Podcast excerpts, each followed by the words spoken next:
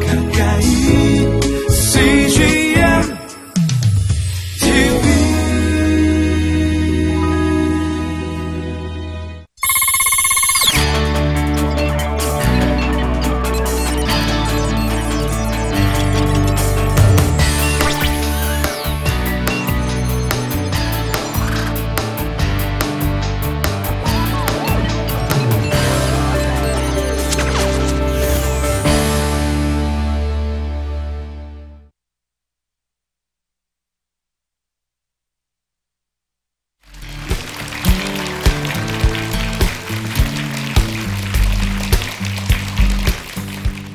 네, 안녕하세요. 저는 아, 부천의 선암목자 교회의 사모입니다. 아, 또 물풀의 나무 청소년 공동체라고 하는 공동체의 대표를 맡고 있습니다.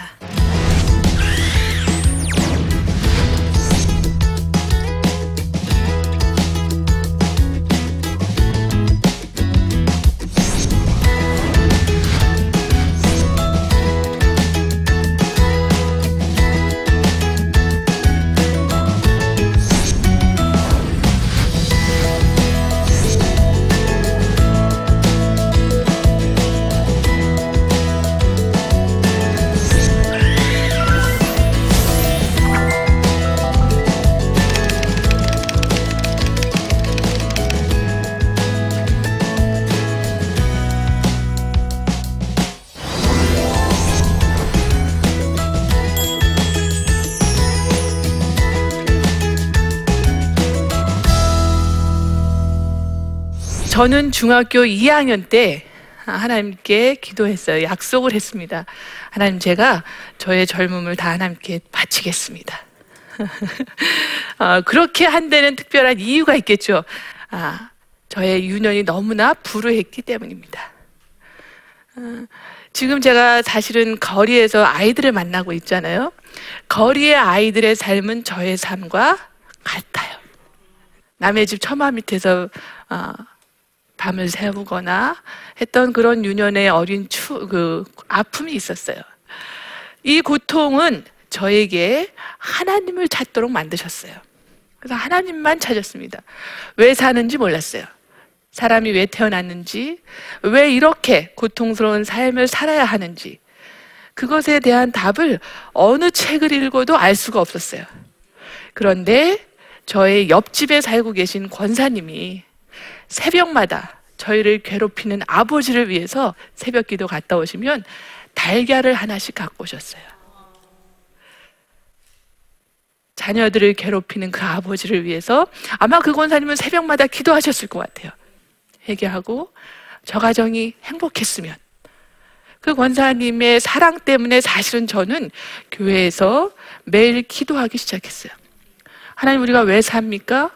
하나님 나를 왜 만드셨습니까? 하나님 내가 어떤 삶을 살기 원하십니까? 뭐 이런 다양한 질문들 속에서 어느 날 성령을 체험했고 그 성령의 체험이 저를 너무 기쁘게 했기 때문에 저는 하나님께 약속했어요. 하나님 저의 삶을 다 바칠 겁니다. 네, 그렇게 아, 하나님께 기도했습니다. 선교사가 되겠다고 했어요. 주여 저를 보내십시오. 그래서 저는 열심히 공부해서 대학에 갔어요. 사실은 그때 중국 선교사가 되겠다고 중국어를 공부했어요. 그런데 하나님은 저에게 다른 방향으로 이끄시더라고요. 처음엔 잘 몰랐어요. 왜 하나님 나를 중국에 안 보내시죠? 저는 이렇게 다 준비됐는데. 어, 대학에 가서 어, 주, 중국어도 전공을 하고 이렇게 다 준비가 됐는데 하나님 왜 이 길로 안 이끄시죠? 라는 고민을 한 적이 있습니다. 중학교 2학년 때 제가 선교사가 되겠다고 서원할 때 어, 혼자 갈 자신이 없더라고요. 제가 겉으로 보기엔 되게 용감해 보이죠. 용감도 해 보이고 막 씩씩해 보이잖아요. 근데 사역지에 혼자 갈 자신이 없어요. 그래서 하나님께 그때 기도했습니다. 어떻게 기도하냐면 써놓고 기도했어요. 하나님, 저는 이러이러한 배우자를 주세요. 저는 혼자선 사역 못할 사람이에요. 연약해요. 그런데 그 배우자는 키가 179. 어, 키가 179. 양 부모님 다 살아계셔야 됩니다. 부자도 가난해도 안 됩니다. 야학교 교사를 하는데 어느 날 아, 저희 남편이 야학교에 찾아왔어요. 다른 일이 있어서. 근데 보는 순간 알았습니다. 주님 이 사람이군요. 라고 이제 알았고, 어, 제가 가서 나랑 얘기 좀 합시다. 용감하죠. 어, 얘기합시다. 내가 당신을 보았는데 당신이 내가 기도하던 어, 그런 사람인 것 같다. 나는 이러이러한 삶을 살고 싶다. 그리고서는 어떠냐? 물었더니 저희 남편이 뭐라 그랬게요? 음, 나도 그렇다. 저희 남편은 사실은 의대를 다니다가 그만두었어요. 목회를 해도 일반 목회를 해도 그냥 목회를 안 했겠죠. 아, 목회를 하면서 뭐 첫 번째 설교가 그거였어요. 나는 사례비를 받지 않겠다. 나에게 무엇을 가져오면 나는 그걸 다 가난한 이들에게 주겠다. 그 설교를 듣고 가슴이 철렁 내려앉았어요. 그러면서 저희 교회는 교회의 헌금의 80%를 선교비로 썼습니다. 소년 소녀 가장들에게 생계비를 지원했고요. 아, 동네에 혼자 사는 노인들을 위해서 반찬을 만들었고요. 주말마다 노숙인들을 위해서 밥을 했어요. 노숙인들 밥을 하니까 시에서 연락이 왔어요. 어우, 당신네 교회가 그렇게 훌륭한 일을 하는데 우리가 좀 돕겠습니다. 거기 밥 하시는 분들, 할머니 권사님들 월급도 좀 드리고, 어, 식자재비, 그거 저희가 시에서 예산 드릴 수 있습니다. 받으십시오. 이렇게 전화가 온 거예요. 저희 목사님 어떻게 설교하셨을까요? 저희는 그것을 받지 않겠습니다. 아, 만약에 우리가 그 돈을 받아서 밥을 해서 준다면 그것은 세상의 빛으로 끌어다가 하나님의 빛인 것처럼 하는 것입니다. 그렇죠. 우리가 해야 됩니다. 그 설교 시간에 하셨어. 권사님들이 막 깜짝깜짝 놀래. 어, 월급 받을 수 있었는데. 아, 거절하셨어요. 교회는 세상의 빛과 소금이다. 교회 안에서 그것이 나가야 된다. 그런 사역을 했으니 교인들이 얼마나 힘들어왔을까요? 아, 교인들과 갈등이 생겼어요. 교인의 갈등을 보는 사모의 가슴은 찢어집니다. 저는 어려서부터 기도했잖아요. 하나님, 제가 하나님을 위해서 살겠다고 했잖아요. 좋아요, 나 선교지 안 보내셔서 여기가 내 선교지라고 생각했어요. 근데 왜 남편의 목회가 쉽지 않은가요?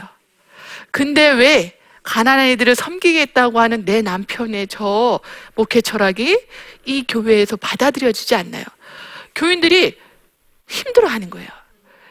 그러면서 교인들과 목회자와 갈등이 있는 거예요. 그걸 보면서 제가 너무 마음이 아팠어요.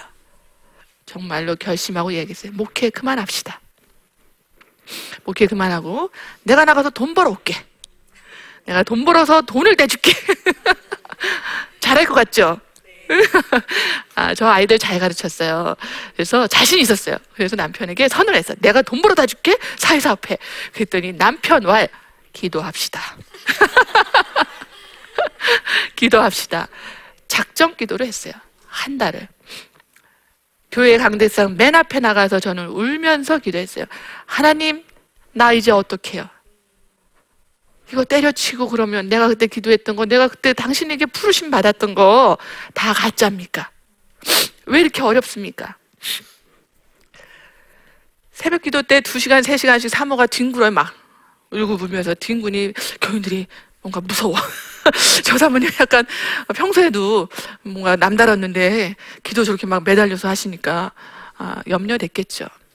한 달을 목숨 걸고 기도했습니다. 마지막 날 불을 다 끄고 기도하는데 하나님께 다 했잖아요. 제가 다 말했거든요. 막 얘기하고서는 그래도 좀 하나 떠오른 현명함이 듣겠습니다. 주님 오늘은 말씀하세요. 라고 했어요. 그리고 가만히 있었어요.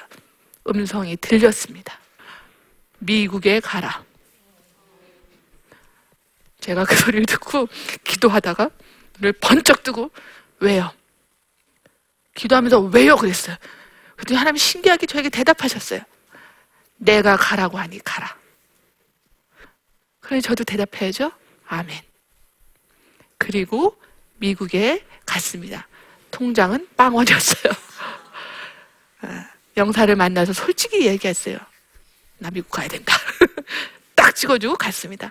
가서 만난 교회가 세이비어 교회입니다. 하나님은 저 교회로 저를 이끄셨어요.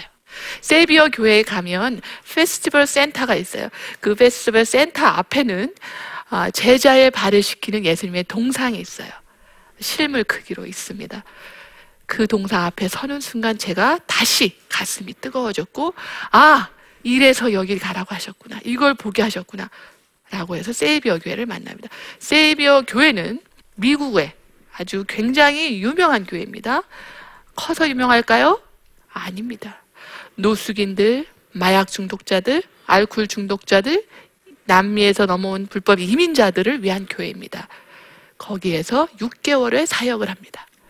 그리고 한국에 돌아오는 비행기를 타고 왔습니다. 공항에 내리자마자 남편이 저에게 이야기했어요.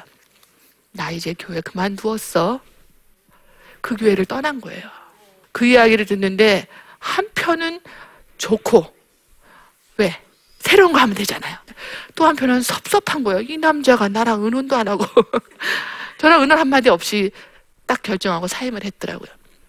돌아와서 교회에서 이제 교회가 없잖아요. 예배 드려야 되는데 어떻게 했냐면 가정에서 예배 드리기 시작합니다. 집에서 예배를 드렸어요.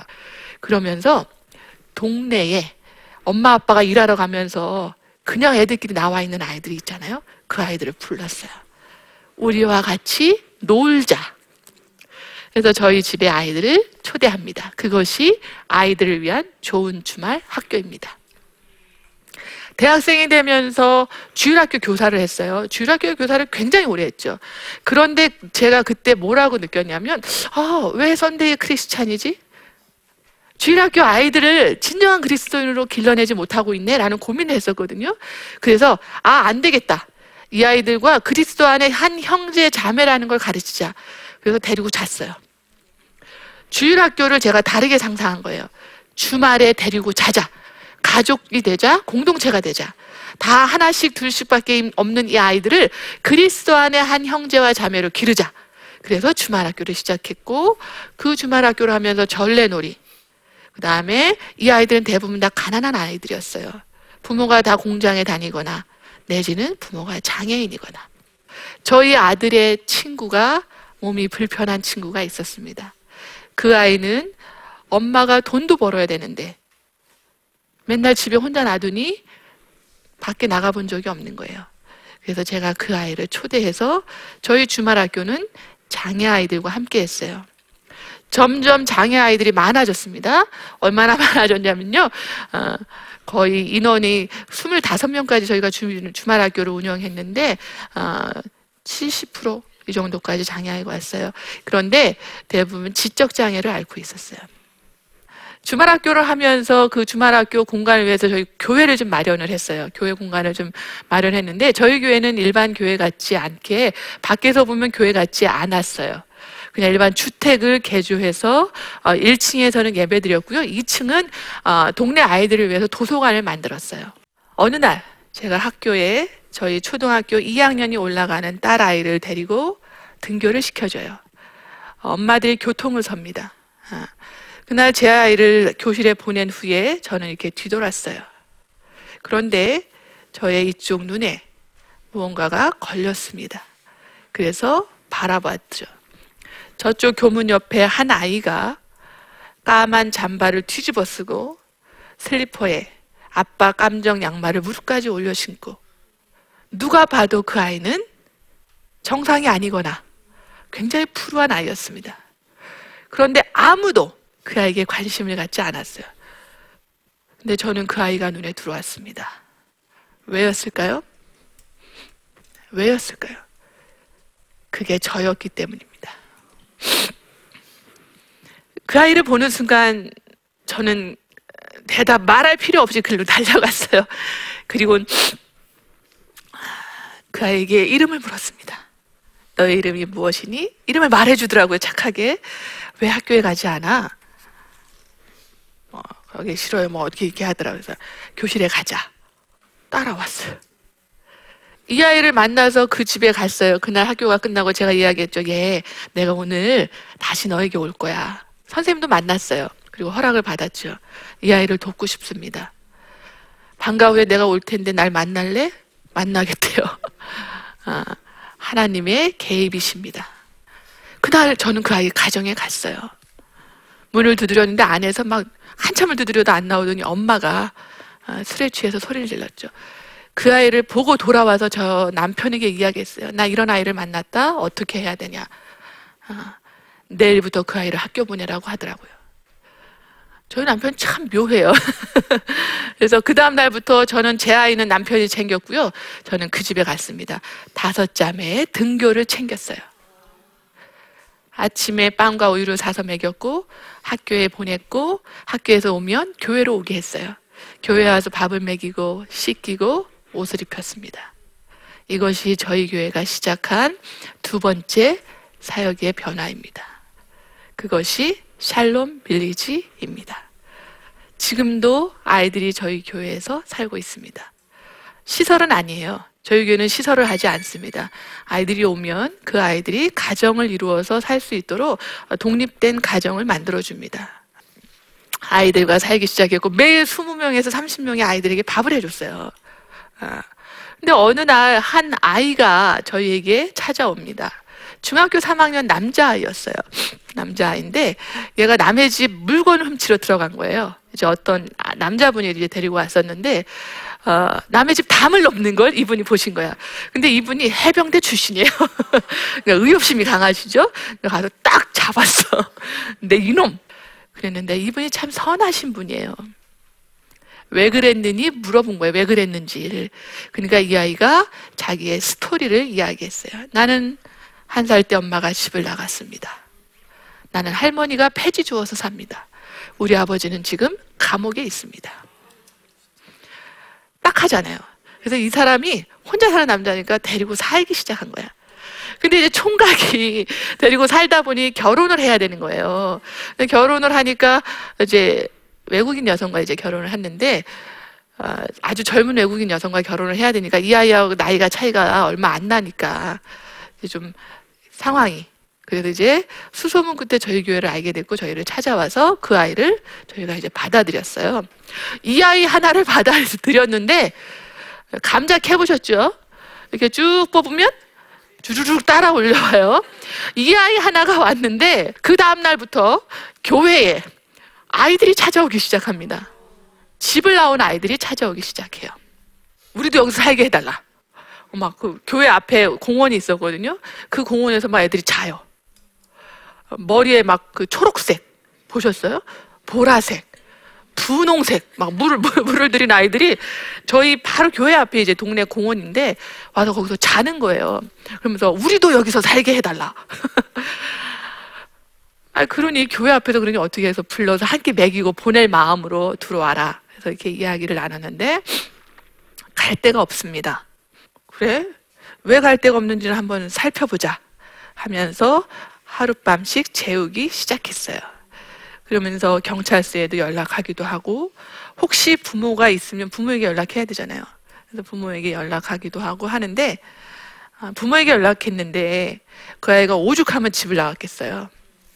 음, 그러니까 한번 연락했더니 와셔서 오셔서 아이를 데려가는데 아, 그 아이를 길에서 막 밟으시더라고요. 그 다음부터는 아이들의 부모님께 직접 아이가 있다고 알리지 않아요. 아, 전문 기관을 통해서 상담을 합니다. 그래서 실제로는 저희 교회의 사역은 이런 식으로 변화가 되고 흘러왔습니다. 어떠세요?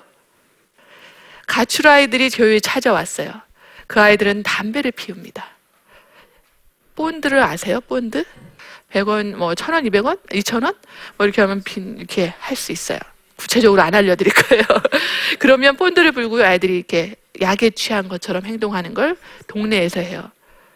골목길을 지나가고 있는 할머니를 아이들이 삥 둘러요. 할머니, 삥 뜯는 거야. 삥 뜯는 게 뭔지 아세요? 할머니 돈 좀 줘. 할머니 기절하시는 거죠.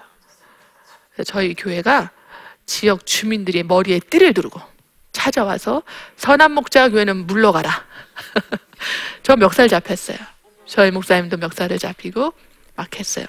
그런데 이 아이들의 사연 하나하나는 다 집으로 바로 갈 수가 없는 거예요. 그러니 어떻게 해요, 제가? 눈물을 머금고 이 아이들을 지켜줘야죠. 그래서 저희 교회가 가출 아이들을 만나게 되는 과정이 여기까지입니다. 그래서 저희 교회의 사역은 이제 이런 식으로 흘러왔고 지금 저희가 했던 물풀의 나무 도서관 아이들을 위한 좋은 주말 아이들과 함께하는 샬롬 빌리지 아, 이런 사역의 현장들은 현재도 있습니다.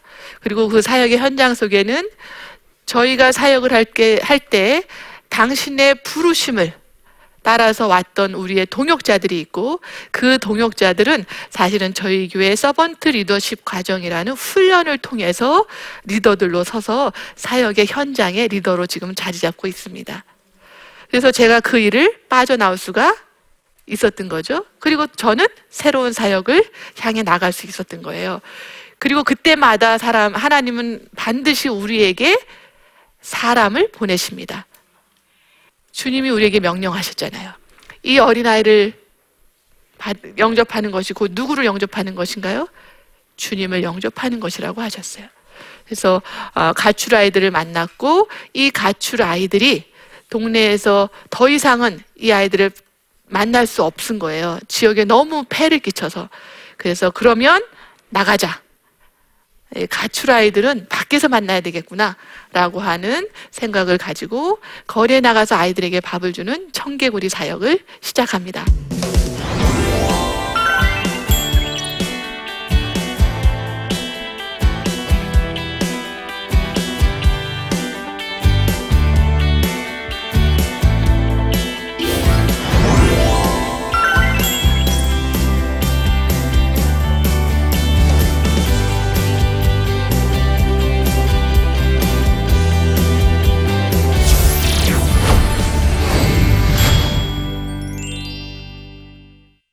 제 강의를 듣고 이제 질문을 좀 해주신 분들이 계셔서 제가 질문을 두 가지 아, 대답을 해보도록 하겠습니다. 아, 첫 번째, 아, 네. 어려운 질문이신데요. 가난하고 외로운 이웃들을 돕는 소명이 때로는 힘들고 외롭지 않으신가요? 그럴 때는 어떻게 이겨내시나요? 여전히 저의 숙제입니다. 사실은. 아, 실제 소명은 어렵지 않아요. 제가 현재 사, 사역하고 있는 현장은 아이들에게 밥을 주는 거기 때문에 어머니들 사실 밥 주는 거 어렵지 않으시죠? 그런데 정말 어려운 건 그 소명을 감당할 때 내 안에 있는 아, 나의 상처들 이런 것들이 이제 가끔 올라올 때가 있는 거죠. 내가 돌보지 못한. 저 지금은 밥차 운전 못 합니다. 힘들어서. 아, 어떻게 이겨내냐면 저희 교회에서 훈련하고 있는 어, servant 리더십 과정은 어, inward journey와 outward journey라고 하는 어, 두 부분이 있습니다. 그래서 어, 굉장히 많은 영역을 할애해서 저희를 훈련시키는 부분이 있어요. 그게 뭐냐면 침묵 기도입니다. 어, 지금도 어, 하루에 세 번 기도하도록 훈련합니다. 새벽에 낮 시간에 하루를 마무리할 때 이제 수도원적 전통에 따라 저희들을 훈련하는데요. 아, 그래서 우리는 사역의 현장에 있을 때도 12시는 이제 가능하면 따로 혼자 가서 이제 기도하거나 하루를 마무리하는 성찰 기도를 하거나 해서 어, 이런 영적인 훈련들이 있었기 때문에 어, 외롭고 힘들 때는 그것을 무시하지 않습니다. 내 마음에 외롭고 힘든 어떤 어려움이 닥치면 하나님 제가 이런 상태이네요. 라고 하는 걸 인정합니다. 그리고 시간을 따로 갖습니다. 그래서 어, 기도할 때 이것을 내어놓습니다. 주님은 우리의 기도를 들으십니다. 우리를 위로하시지요. 우리의 상처도 치유하십니다. 그래서 저에겐 침묵 기도, 어, 일정 피정 시간이 있습니다. 현장, 사역 현장에서 떠나서 다른 곳에 머무르는 시간도 갖습니다. 아, 그러면 사실은 아, 저는 부족하지만 아, 우리는 부족하지만 힘을 얻고 다시 현장으로 돌아옵니다. 두 번째 질문 볼까요? 아, 교회 공동체에서조차 스펙 등을 비교하는 모습들로 인해 상처를 많이 받았습니다. 교회 봉사를 할 때도 보이기 위한 모습도 많고요. 저와 마음이 맞고 서로 힘이 되는 공동체를 만나고 싶은데 어떻게 하면 좋을까요? 사실 완전한 공동체는 없습니다. 그렇죠. 우리가 완전하지 않기 때문에. 예, 완전한 공동체는 없으세요. 아마 완전한 공동체를 찾으려고 하면 실패하실 겁니다. 예, 공동체는 성장해야 합니다. 그렇죠. 부족한 데서 성장해 가는 거예요. 어, 장바니에의 공동체와 성장이라는 책이 있어요. 제가 추천을 해드릴 텐데요. 읽어보시고 한 가지 제가 아, 중요한 걸 말씀드린다면 사실은 우리 모두는 공동체에 속해 있으세요. 어, 여러 다양한 공동체로 그런데 그 공동체가 건강한 공동체인지 건강하지 않은 공동체인지는 저희는 그렇게 판단합니다. 그 공동체가 이기적 공동체이냐 이타적 공동체이냐만을 찾 봅니다. 이타적 공동체이면 그 공동체가 가장 낮은 곳으로 내려가서 소외받고 가난한 이들을 섬기는 공동체라면 그 공동체는 반드시 건강한 공동체가 될 것이고 성장할 것입니다. 오늘 저는 저희 교회의 사역들을 조금씩 소개해 드렸습니다. 이 사역은 어, 우리들을 부르시는 부르, 주님의 부르심, 소명을 따라서 여기까지 왔습니다. 아, 여러분도 여러분 자신의 소명을 아, 찾으시고 그 소명을 주님과 함께 동행함으로 아, 끝까지 잘 달려가시기를 바랍니다. 감사합니다.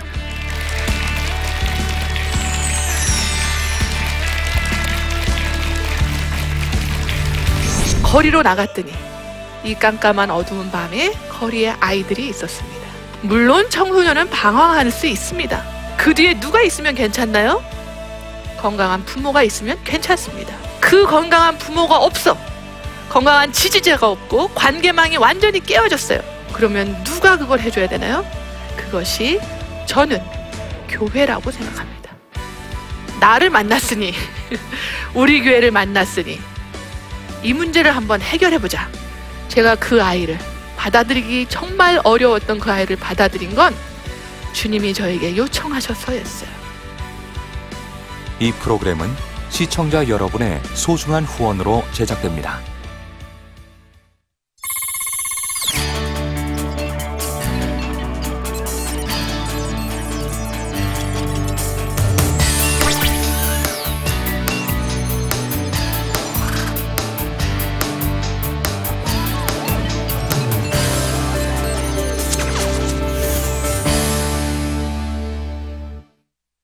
여기 있죠? 외로운데? 아, 그러니까 하나님께서 그냥 너는 거기 있음으로써 내가 어떻게 하는 거를 어, 너는 그냥 보기만 하면 돼. 너는 그냥 거기 있는 것이 선교사야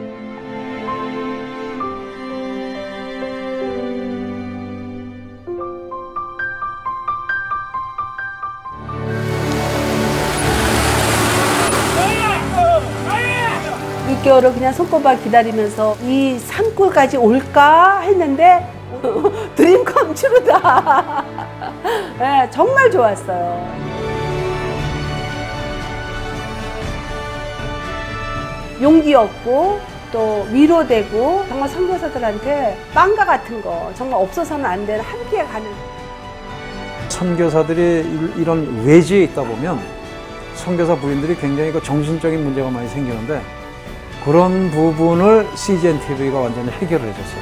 이 CGN TV도 사실 크게 저에게 동력자가 돼준 거예요. 온 세상을 위한 복음의 통로 세상을 섬기는 방송 CGN TV 감사합니다. 감사합니다. 사랑합니다.